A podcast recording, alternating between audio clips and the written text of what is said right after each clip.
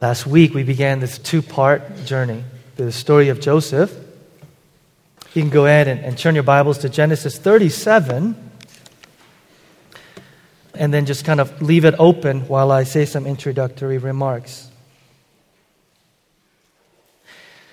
We said last week, kind of the context to our sermon series, this Shoots Part sermon series, is that if there's one non negotiable thing in life, it's that there is going to be interruptions. We could try and manage them out of our lives. We can try. By the way, how many, how many of you in here are could consider yourself kind of control freaks? Anybody? Okay. Try and manage interruptions out of our lives. We have a plan, we have a schedule, you know. On Facebook this week, I'm not going to mention any names, but somebody said, I'm trying to manage my life for the next 18 months. And I was kind of, you know, I was uh, uh mildly entertained by that because that's our attitude, right? I'm going to try and manage my life for the next 18 months. You know, it's natural, it's normal, we do that. But one I think that's non negotiable about life is that interruptions come crashing in. And why I said this last week when interruptions come, we primarily ask two questions. Do you remember what they were? We ask, why is this happening to me? Why is this happening? Okay. Why now? Why, why, why to me? And then the other thing, of course, we ask is, how long? We want the interruptions to be as short, as painless, as pain free as possible. So we ask why and how long or when is it going to stop? But the scripture reminds us two things that kind of gives us a framework to perhaps ask different questions, you guys, and that is this. Number one, we live in a world, we forget Christians, but remember, we live in a world that's fallen. Theological language. It's still feeling and reeling from the effects of sin. So there is death, there is disease. We live in a world that's fallen in the sense that it's also made up of sinners as well. And so, yes, there are going to be things that other people will do in lines of evil and injustice that create chaos and interruptions that come into our lives that we, as much as we try to manage, will inevitably at some point come and disrupt our plans. The other thing that we need to remember, though, is not only disruptions come because of the fallen world that we live in, but also the nature of Christianity is disruptive. I know that for some of you guys, I don't know what you signed up to. Maybe when you thought, you know, if I become a Christian, Christian life is about, and even the terminology, I thought about this this week. You know, we say, I invited Christ into my life. And we kind of know what that means, but you know what we eventually do? It's kind of like this Jesus, I invite you into my life, meaning, okay, I invite you into my plans, my schedule, and the things that I sort of want to do. You know?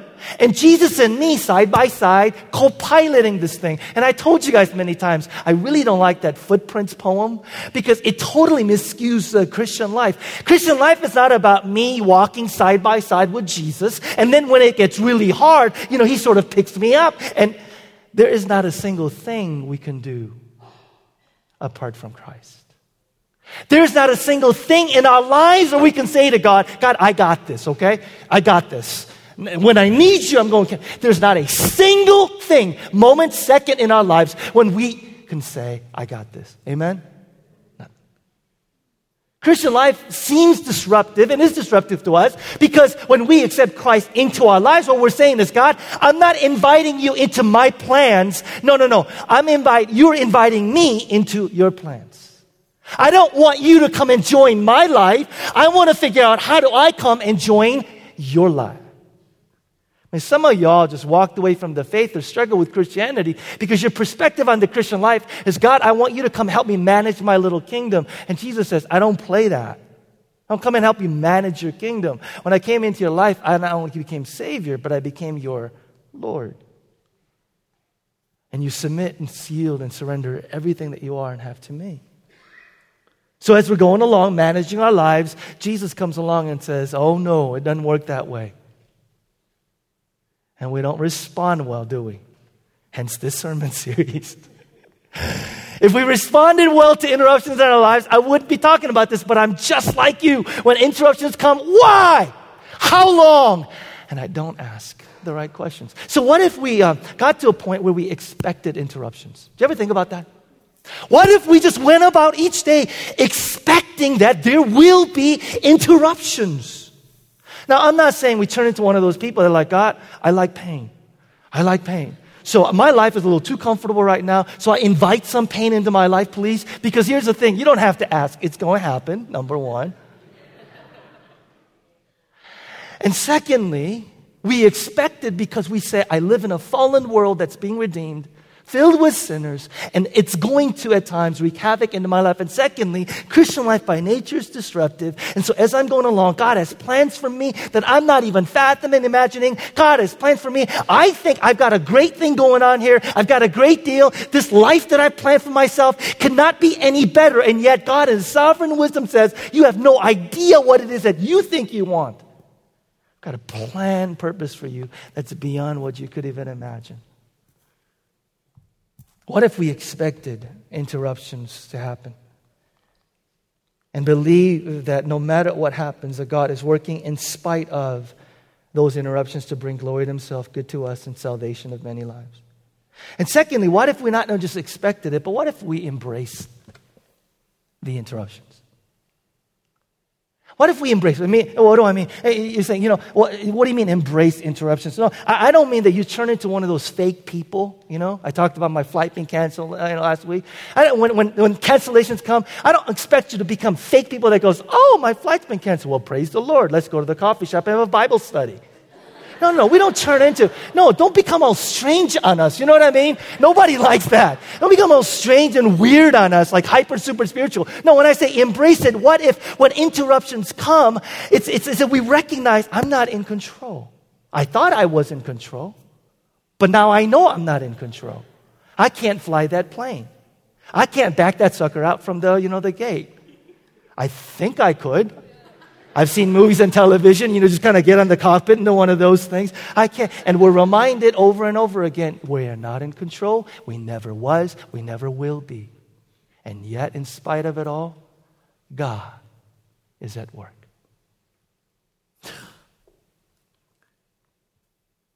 Can you imagine how strong you would be if you believe that? Can you imagine how strong you and I will be if we really believe that despite the interruptions, that it will not stop God from doing what he desires to accomplish his will, to glorify himself, good to us, and saving of many lives. Think of how strong we would be. As a summary of last week, here's a two sort of overarching things. We said that interruptions, God is doing something in us, and God is doing something through us. And when we believe that, we ask these four questions. They'll come up again, but I want you to make mental note. What if instead of asking why and how, we asked, God, what do you want to do in me in the middle of this interruption? What if that became our posture? God, what do you want to do in me during this interruption? Two, God, who do you want me to meet in the middle of interruption? Almost always, almost always, it's been my case, I think a lot of people, almost always during interruptions, God somehow opens our eyes to meet people who need to encounter God that you would never encounter had it not been for the interruption. Some of y'all met your spouses that way.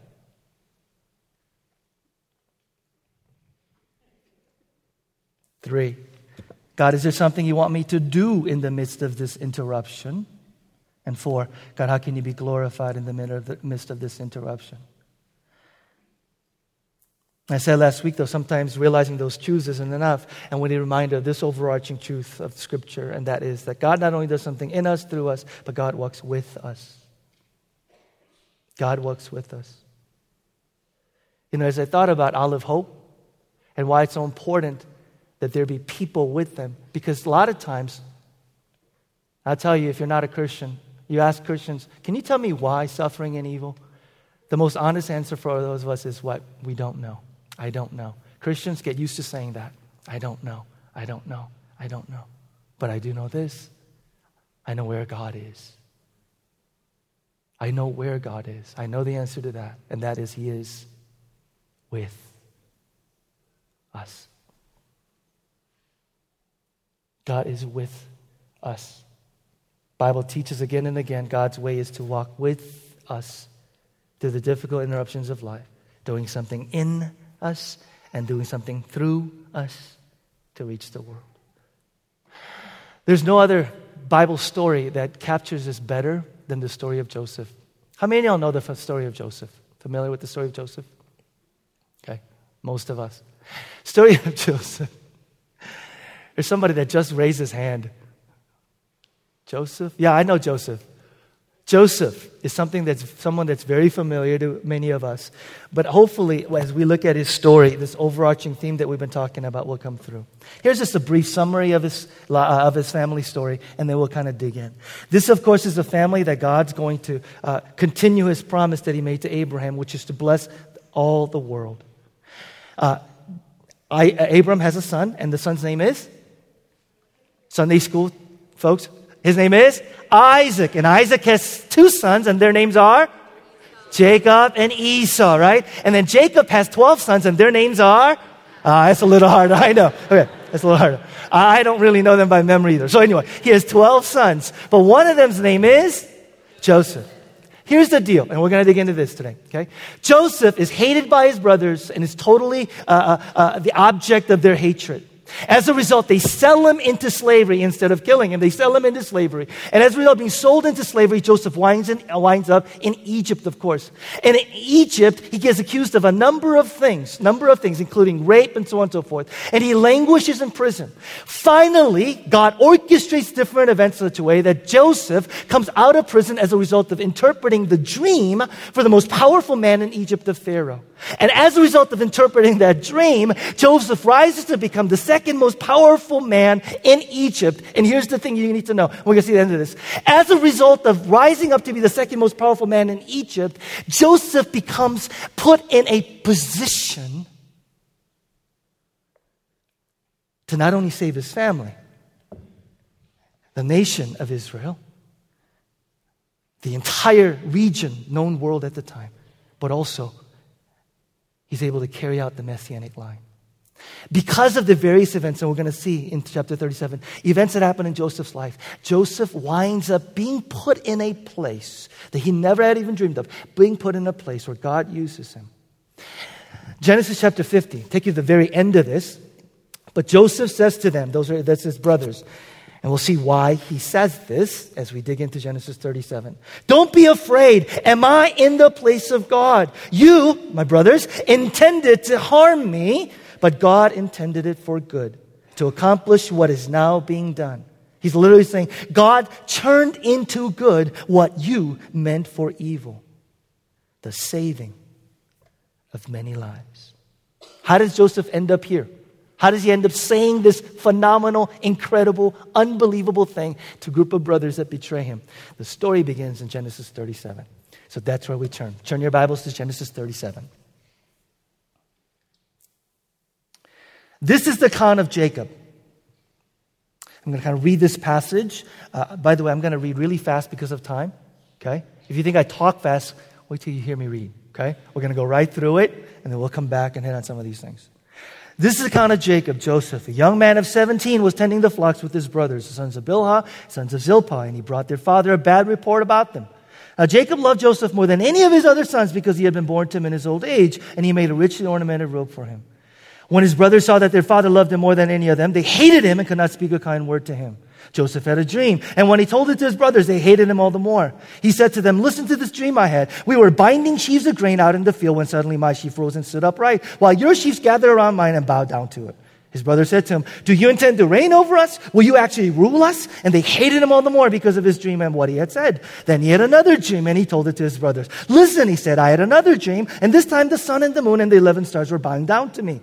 When he told his father as well as his brothers, his father rebuked him and said, What is this dream you had? Will your mother and I, your brothers, actually come and bow down to the ground before you? His brothers were jealous of him, but his father kept the matter in mind. Verse 12. Now his brothers had gone to graze their father's flock near Shechem. And Israel said to Joseph, As you know, your brothers are grazing the flocks near Shechem. Come, I'm going to send you to them. Very well, he replied. So he said to them, Go and see if all is well with your brothers and with the flocks and bring word back to me. When Joseph arrived at Shechem, if a man found him wandering around the fields and asked him, What are you looking for? He replied, I'm looking for my brothers. Can you tell me where they're grazing their flocks? Verse 17. They moved on from here, the man answered. I heard them say, Let's go to Dothan. So Joseph went after his brothers and found them in Dothan. But when they saw them in the distance and before he reached them, they plotted to kill him. Here comes the dreamer, they said to each other. Come now, let's kill him and throw him into one of these cisterns and say a ferocious animal devoured him. Then we'll see what comes of his dreams. Jump down to verse 23. So when Joseph came to his brothers, they stripped him of his robe, the richly ornamented robe he was wearing, and they took him and threw him into the cistern.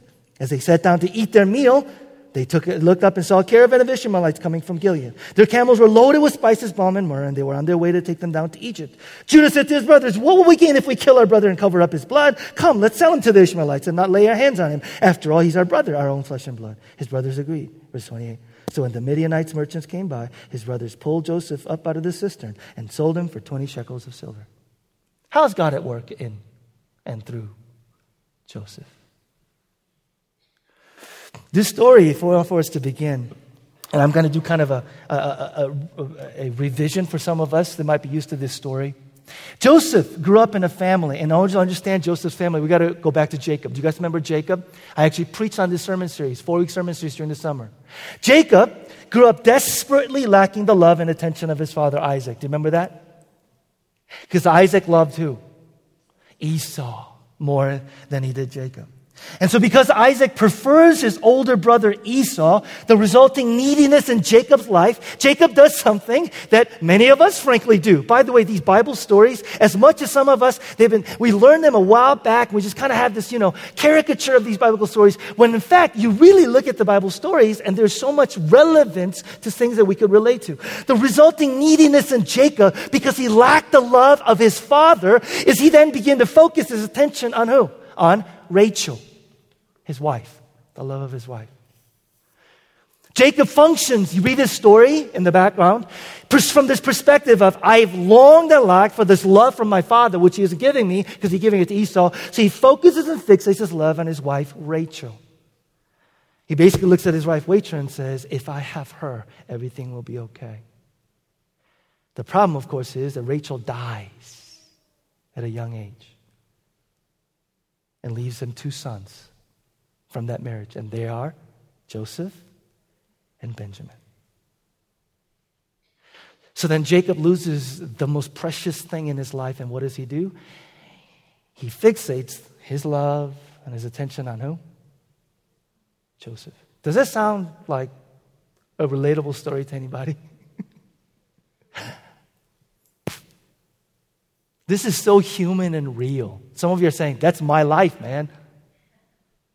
Jacob, Joseph longs for love of his father Jacob, doesn't get it, fixes it on Rachel. And then because and then Rachel passes away, and this enormous vacuum in his heart, he fixes it on Joseph. And by the way, parents, if you want to wreck your children, do what Jacob does. Jacob lives his entire life from the perspective of Joseph is my identity. Joseph is the reason why I'm a good father. Joseph is, Joseph is the reason why I can live. Joseph is the reason why I am a good person.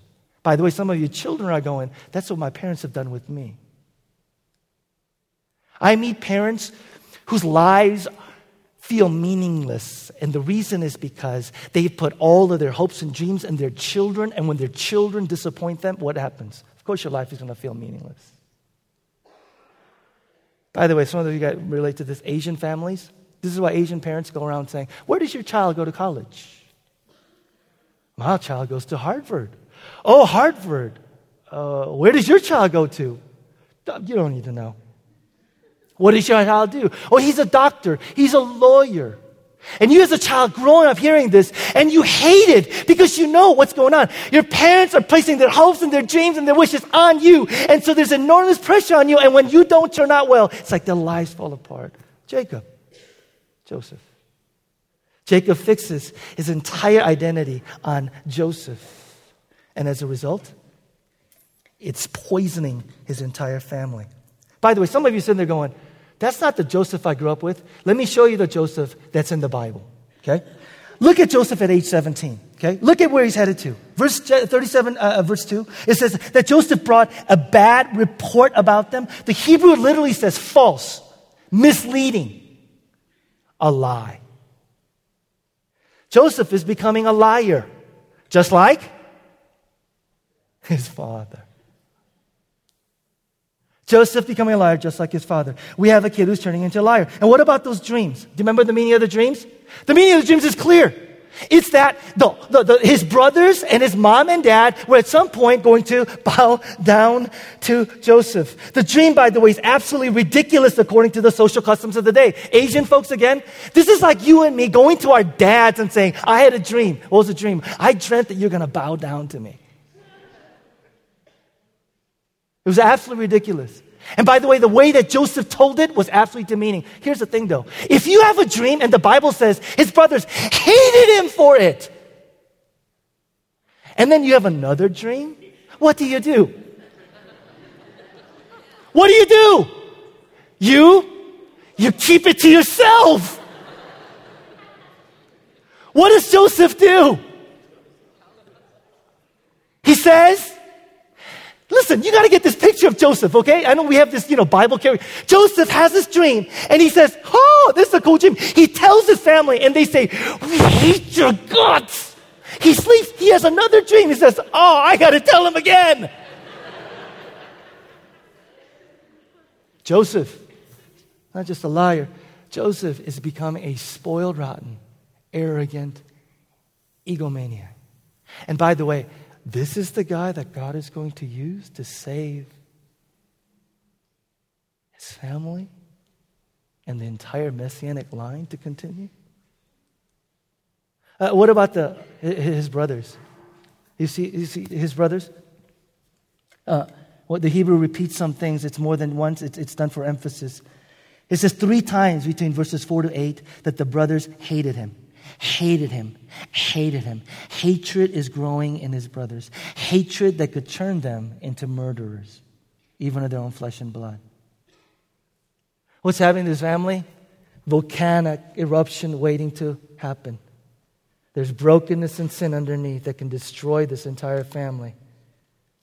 I, I want to pause here for a moment and, and, and, and talk a couple things before we look at the rest of the story. And I just put up this principle up here. And this is incredibly important for me to say and remind all of us this morning. And by the way, for me telling you the story of Joseph the way I did, it wasn't for exaggeration. It's to remind us that Christianity is about religion, it's about the gospel of grace. How many of you guys romanticize these stories and said, and we grew up sermons hearing, we need to be like Joseph. We need to be like Jacob. We need to be like these Bible heroes and Bible stories, and we need to emulate them. And yet, please do me a favor. When you look at your Bibles carefully, there's not a page in the Bible that doesn't talk about the difference between religion and the gospel. Because religion says, here are the rules for rightful living. Here are the rules for rightful living. Here are the heroes. Here are the role models of how you need to live in order for God to bless you. The problem for me is when I read my Bible carefully, there aren't any heroes. There aren't any role models. Look at this story carefully. They're all messed up, all broken, full of flaws and human weaknesses, just like the rest of us. Look at this story.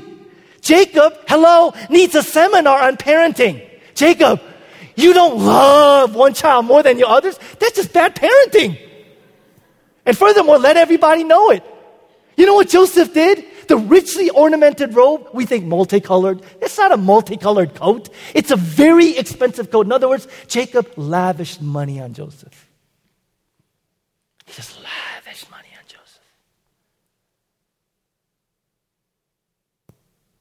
Joseph becoming a liar and egomaniac. His brothers, they're haters in the true sense of the word.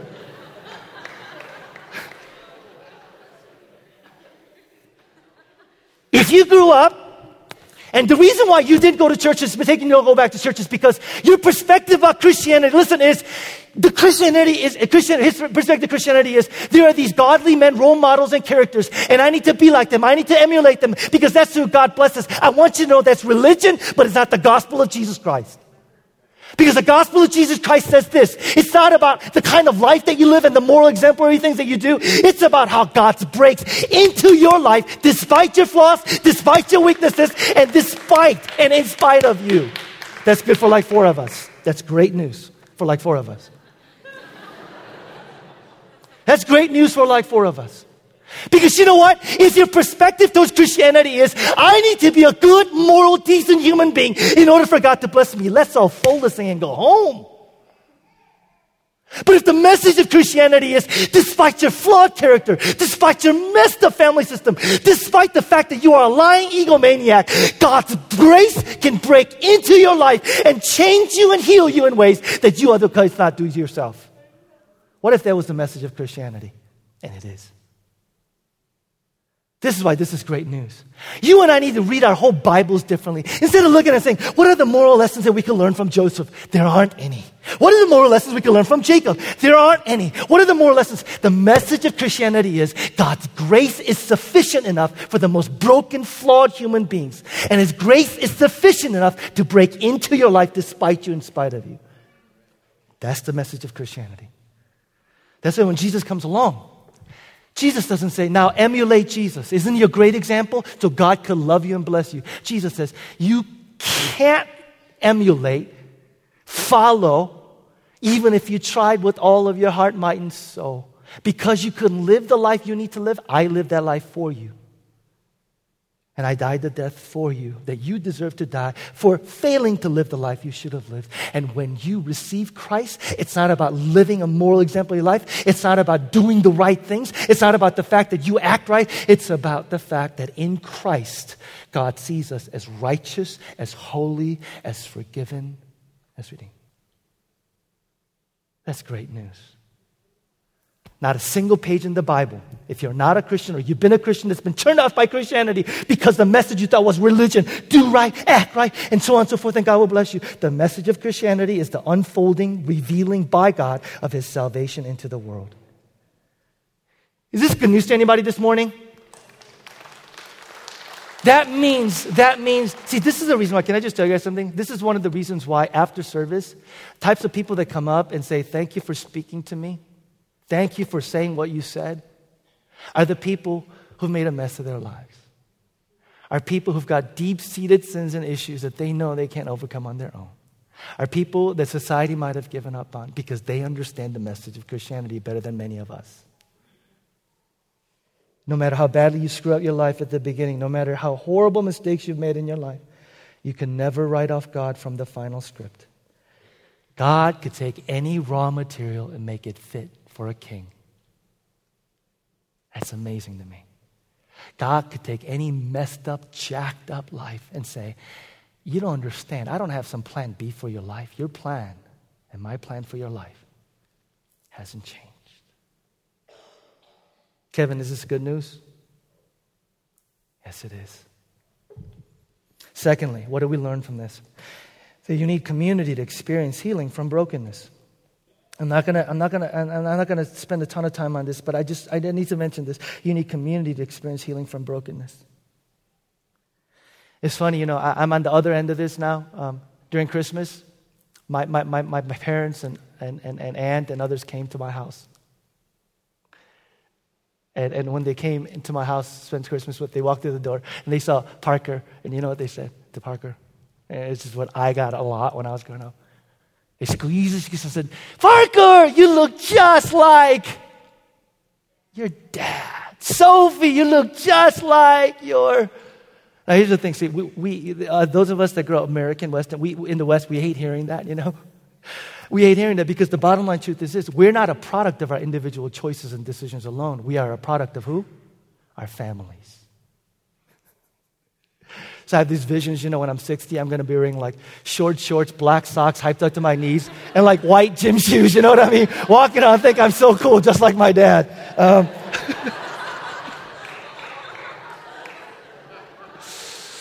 and shorts hiked up to here, by the way, you know? Like it fits right here. I go, I said to dad, I said, Dad, is that comfortable? He's like, oh, it's really comfortable. It's really comfortable. Listen, here's the, here's the truth. Here's the truth, and I want you to embrace, and, and I'm going to spend a whole lot of time. If community is what messed you up, community is what will heal you. You don't get into troubles just by individual decisions and choices alone. You don't get to the situation. You think you, you're like, you know what? No, no, no. You don't understand. Me, my family that influenced me, I did everything possible not to be like my family. Precisely. Your family's influenced you to not want to be anything like your family. Whether it be things done by you or things done to you, you are not a product of just your individual choice and decision alone. You are a product of relationships and community. And if that's the case, how can you experience healing alone? If community is what messed you up, community is what will heal you. This is why for me it's heartbreaking when I'm sitting in my office and somebody comes in and they've got enormous issues, huge things, addictions, and just enormous issues with their pride and so on and so forth. And they share their hearts out and, I, and they're crying, bawling their eyes out. And I look at them and I go, Does anybody else know about this? And they say, No. You cannot experience healing from your wounds and issues alone. You need community. Did you ever think about this? Isn't this why God invites us into a relationship with Him? Relationship. It's not about sort of moral laws and dictates and we kind of do it and God blesses and we change and transform. God says, I want you to enter into community. Community with me. And by the way, what happens in the community is the same thing that happens when we're in our community. Number one, it is almost impossible for us to see our flaws by ourselves. True? It is anybody here so enlightened that you can see your flaws by yourself? No, I need my wife who lovingly, when I walk out, grabs my hands and says, The world doesn't revolve around you. Okay?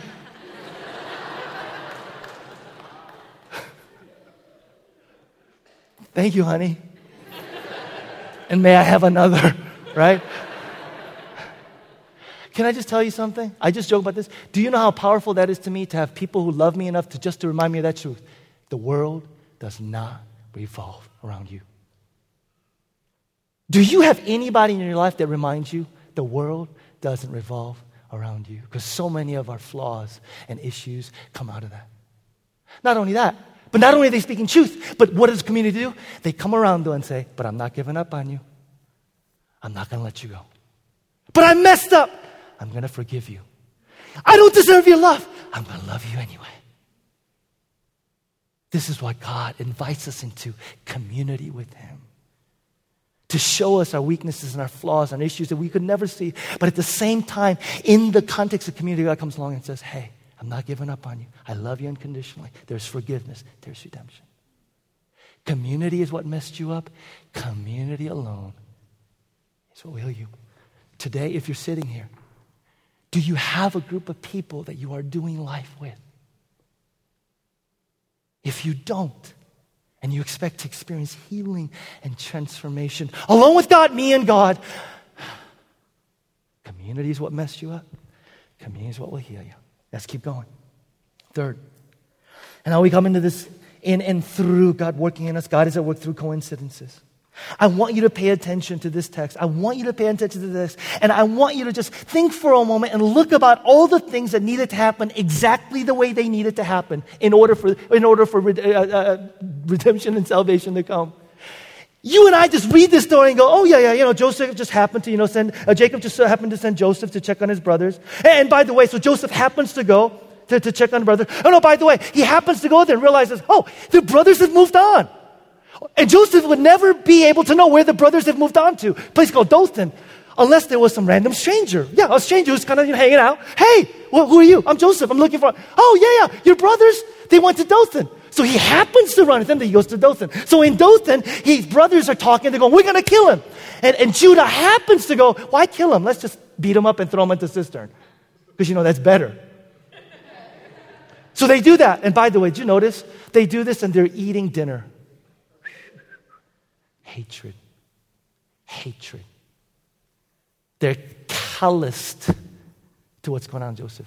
And oh, by the way, so as they're eating dinner, a merchant Oh, by the way, from Egypt, you know, the place where this family's going to head, comes along. And, and, they just happen to meet, and coincidentally, uh, jo- jo- jo- Joseph was sold to them for 20 pieces of silver. And Joseph happened. The list of coincidences that needed to happen exactly in the way they happened. To our eyes, go, well, of course. You know what this means? Every single thing that happens in Joseph's life the tragic things, the hard things, the painful things, and even the evil things unto him by his brothers needed to happen exactly in the order they did, or else everybody in the story dies. Everybody in the story dies because, unbeknownst to them, years later, a famine is coming to Egypt. And for seven years, it's going to be seven years of prosperity, but seven years of famine that's going to destroy that entire region. And Joseph has to be put in a place where he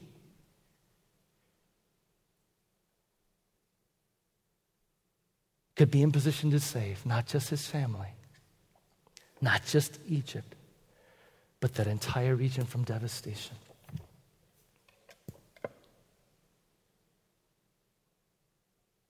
Do you really believe that there are no such things as coincidences in the larger plan of God? You know what's powerful to me about this story? God never does anything miraculous. Did you hear me? That's the thing I love about this story about Joseph. And Esther, by the way. Book of Esther, another book I really love. Because there are no lightning, thunder, I'm God. Joseph, you're going to be sold into slavery, but it's going to result in saving many lives years down the line. There's no God speaking in theophany. God is, shh. God is silent. All we see is God was with Joseph. God was with Joseph. God doesn't appear in lightning thunder. God doesn't do anything miraculous. God is hardly mentioned. And yet, even in the midst of it all, God was working the, even the minutest of details in the exact order they need to happen for Joseph to wind up as the second most powerful man to save his people. God's silence is not absent. God's hiddenness is not abandonment.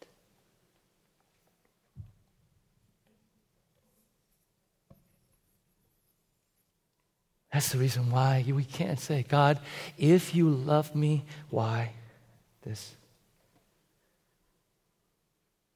God's redeeming love for you is completely compatible with hard things, with tragic things, with difficult things. God's redeeming love for you is completely compatible with disappointments happening in your life. God's redeeming love for you in the seeming silence of God, God's redeeming love for you in the seeming abandonment of God, God's redeeming love for you remains consistent, faithful for His glory, for our good and the saving of many lives. The perfect example is Joseph. Verses 22 to 23, it says that they stripped the robe. The word used in Hebrew actually is the word used to skin an animal. They ripped it off his back. And by the way, the word threw, threw in Hebrew into the cistern literally means to dump a dead body. It was a word that was used to denote abandonment under that. And we also know in chapter 42, when you read the rest of the story, that Joseph cried out in the cistern. He's in the cistern and he's shouting, he's crying out, God, where is it? Don't do this to me. He's shouting from the top of his lungs and the bottom of the cistern. He's been stripped, he has been beaten, he is screaming for his life in the bottom of this cistern. And yet, and yet, can I just push this even further? Just to grow the tension a little bit more? There's another thing that happens in Dothan. Years down the line. In 2 Kings chapter 6, you have to turn your Bibles. Let me tell you what happens in Dothan way, many, many, many years down the line. It's a story about the prophet Elisha. Elisha is now in the city of Dothan, and Dothan is now a big city. Elisha is being chased by enemies of another nation. Elisha is being chased and his life is in danger. Elisha's life hangs in the balance. And Elisha cries out to God and says, God, help me, save me. God, intervene. And you know what God does? God sends a chariot of lightning and angels. Same Bible, same God, same city. In one hand, Where are you? Help me! Seeming silence, Where are you? Help me! Angelic beings in chariots of fire. And yet, God was with both people in both places at the same time. I've been asked this question why? Why? Here's just my opinion, and I'm going to throw it out there for those of you that resonate with this and others don't. Why does God do that? Elisha's was a simple salvation. He needed to be physically delivered. Joseph's salvation was a complex spiritual salvation. What do I mean? Joseph didn't just need to be delivered physically, he needed to be delivered and saved from his pride, from his arrogance, from his deceit. Listen, listen. That means if Joseph had been saved and delivered from what he wanted salvation and deliverance from at that moment, physical salvation, then he would not have been, he would not have been put in position. He would never have been put in position to do what he does. Does that make sense? I thought about that. I thought about why. Some of us going, God, interruptions. Why me? Why this? Why this time? I don't see other people going through it. I don't see other people going through this long. Why this and why me? And maybe it's because God is saying to us, if you are delivered from what you need to be delivered from, there's a greater salvation for you that needs to happen in order for you to be put in position where it'll result in greater glory, greater good, and saving of many lives. And I found this passage in Genesis 45. Because one of the most remarkable things about this story is the story of the reconciliation between Joseph and his brothers.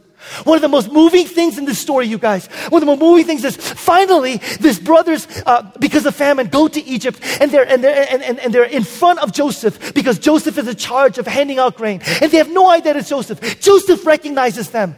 And there's this kind of comical interplay where Joseph kind of messes with them, so on and so forth. But at some point, Joseph reveals his identity, and his brothers are freaking out. They're freaking out because they realize you have the power to take our lives with the dime, with, the snap of your finger. And this is what Joseph, who was stripped, who was beaten, who was thrown into a cistern and abandoned to die, says Genesis 45, verse 4 I am your brother Joseph the one you sold into Egypt. Now, don't be distressed and do not be angry with yourselves for selling me here because, and pay attention to the number of times he says, God. That it was, it was to save lives that God sent me ahead of you.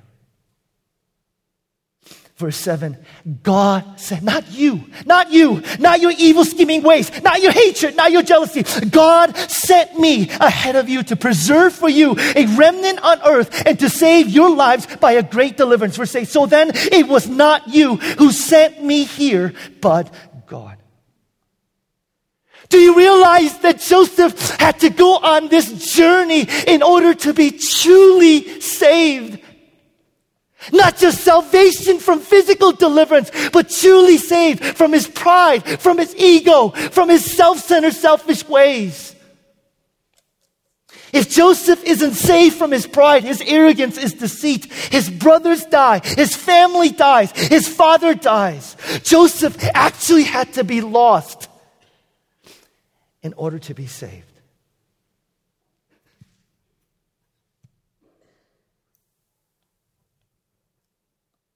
Joseph actually had to be lost in order to be saved. Because if he had been saved from what he wanted deliverance from, he would have been utterly lost later on. And his family dies.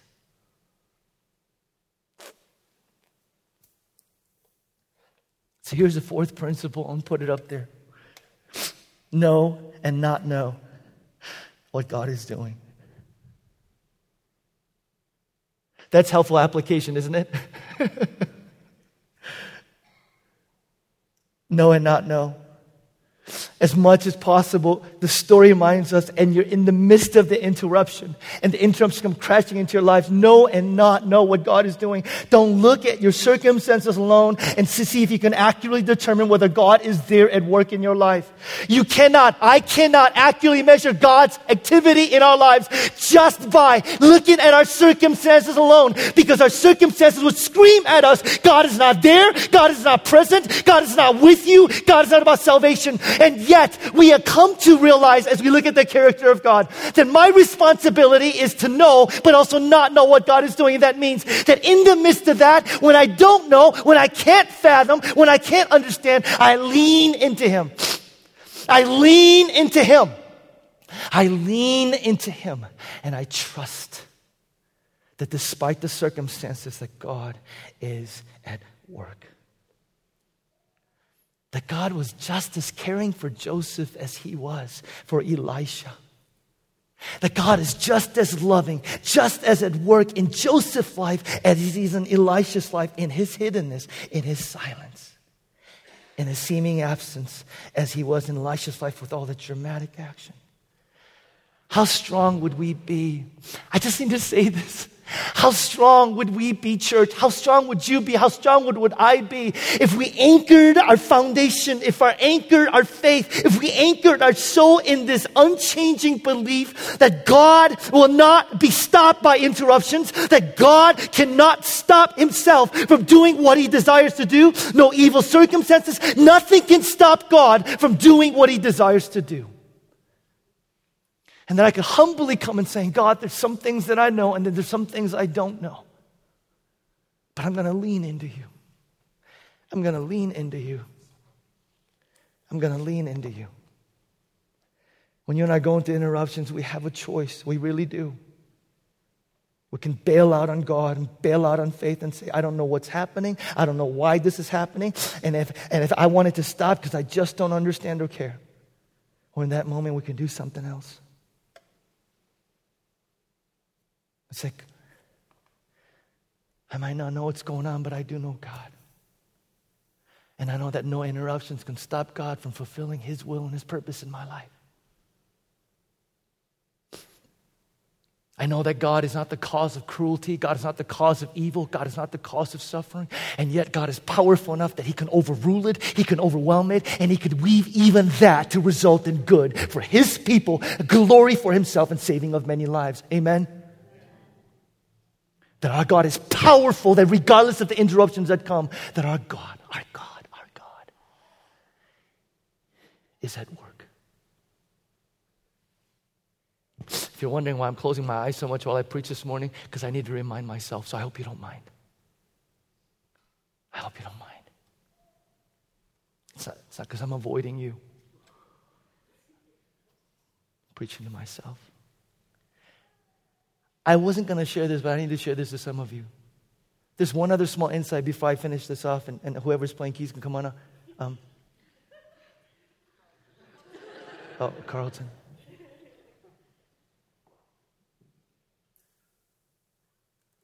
This story reminds me that God will never let his dreams for your glory and for his will die.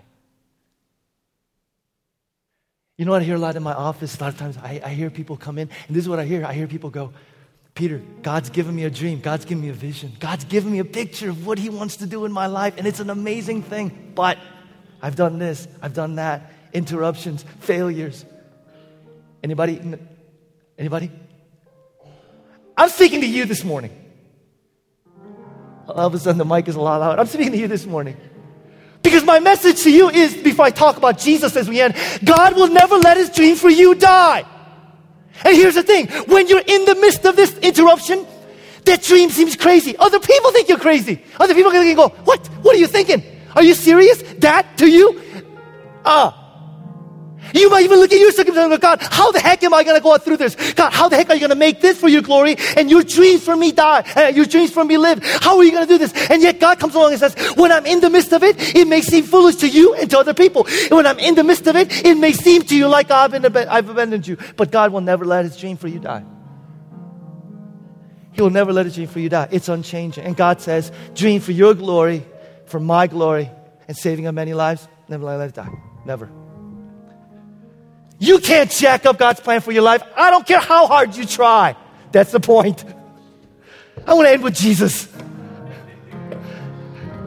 Because if you if you're sitting there going all these interruptions and I'm going through this painful thing, where do I find the strength? Where do I find the energy? Peter, I understand all these principles and fine, blah blah blah, blah blah blah. But I'm in the midst of this and I need strength. I need strength to get through this. And my encouragement to you from Scripture is look to the ultimate Joseph.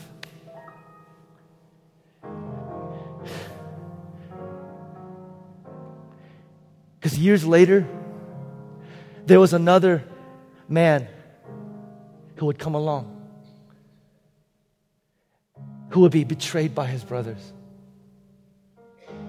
Years later, another guy came along, and oh, by the way, he was sold for 30 pieces of silver. Years down the line, another man came along and they stripped him and beat him. His name? His name is Jesus. Big difference between Jesus and Joseph, though, is this Joseph involuntarily went on this journey so that he could save one family. Jesus, the Son of God, lays down his glory and willingly and voluntarily goes on this journey of coming to earth for the salvation of all people. And the pit that this Joseph, Jesus, is thrown into is a much deeper pit. It's a much darker pit. It's a much more overwhelming pit. Because when Jesus fell into this pit, he just like Joseph cried out, God! My God, my God, my God, my God. And yet he was abandoned by his father. And yet he was rejected by his father. And yet he didn't experience deliverance from his father. He's saying, why is that? Because we would never be abandoned. Because so that we would never, we would never be rejected. Because so that we would be unconditionally loved. So that when we find ourselves in this pit crying out to God, God, I know that you're in this. I know that you're going through this, God, but I just need to know you are with me we have the assurance of knowing that our Jesus, our Joseph came along and willingly went into the pit, gave his life. So that when the bottom of our souls cry out, Are you abandoning me? Jesus says, Look at the cross. I will never abandon you. Have you forgotten about me? It's dark in here. Jesus Christ says, I have never forgotten about you. Did you forget about your love for me? Do you still love me? When we cry out from the pit, we have a Savior who points to the cross and says, so that you would never, ever experience alienation from your Father. I did that for you. Where do you get strength? Where do I get strength? In the midst of this we look to the cross and we say, God,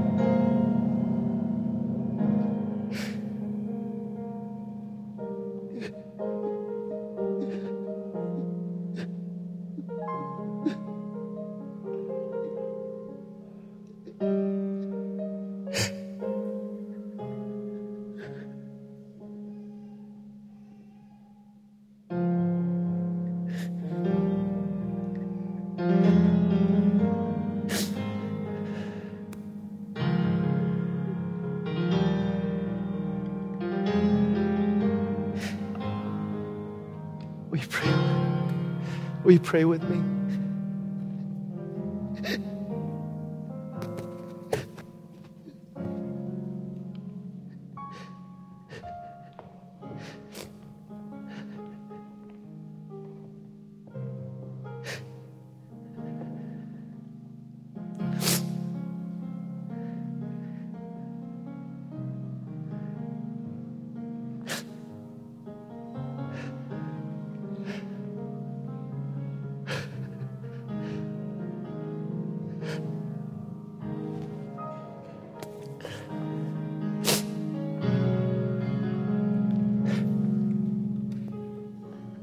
I know that I went a little long and I apologize.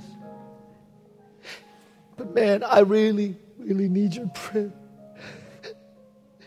And I know that there are other people in this church that need your prayer.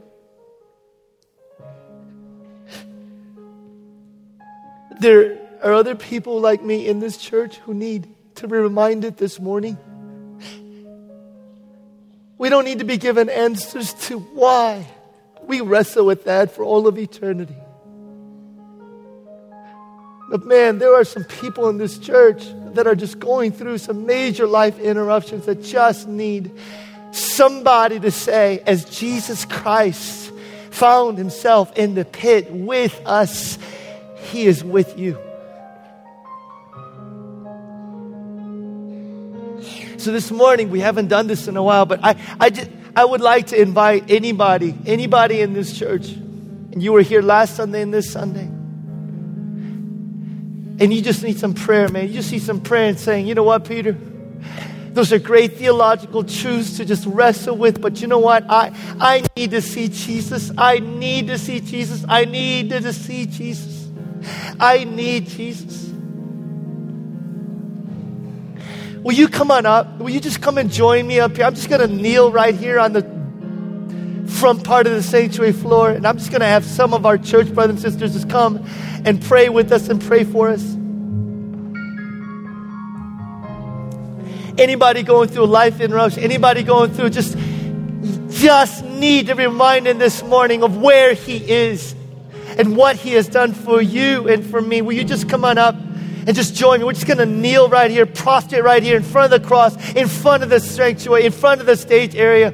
We're just going to kneel before our God and just cry out to our God. Just going to cry out to our God.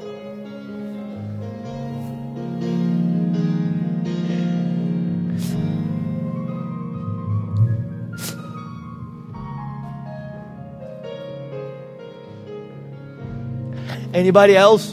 This is it. This is it come on up and join me and join us up here. Join me and join us up here. We're just going to have some other people come down a little bit later and just pray for us, but come on up and join us up here. Come on us and just join us up here.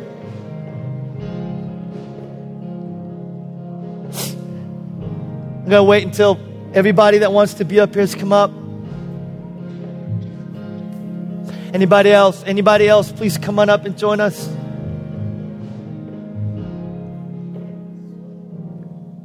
Uh, I need some of you guys that are sitting out there and just being prompted by the Spirit to just come and say, you know what, I'm, I'm going to be Christ's hands and feet this morning. I'm just going to minister to somebody. Come on up, find somebody. Come on up, find somebody to put your hands on. Find somebody to put your arm around. Find somebody to pray with and pray for. Come on up. Come on up.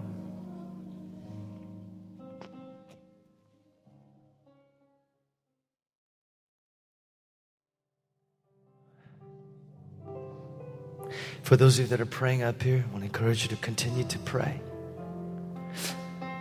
This morning, as we leave, when I thought about how I wanted to end this service, didn't know how it was going to end, I wanted to make sure that we walked out with the reminder that would anchor us of who our God is, despite the circumstance, despite anything else that may be happening, an unchangeable truth about our God.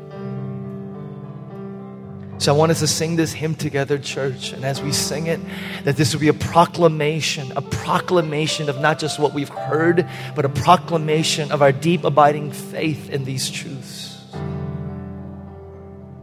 We'll sing this together. Great is thy faithfulness, O God, my Father. There is no shadow of turning.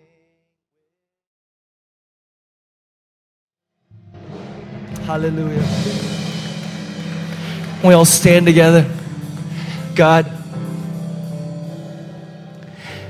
we want to leave today and a ring, a note of assurance of our faith. God, we thank you that your word tells us that even though we are faithless, that you are faithful. What an amazing, amazing truth to behold. As we leave this place, new community, child of God, beloved son and daughter of God, be people that would expect and embrace life interruptions to know that God has a dream for you, God has a vision for you, God has a thing for you to accomplish, to glorify Himself, make you more like Jesus, and to save many lives. When it comes, look to Him. Your Joseph who went before you. And in confident assurance, live your life for His kingdom both now and forevermore. In the name of the Father, the Son, and the Holy Spirit. And all God's people said, and all God's people said, Amen. Have a great week. Have a great week. Great is thy faithfulness.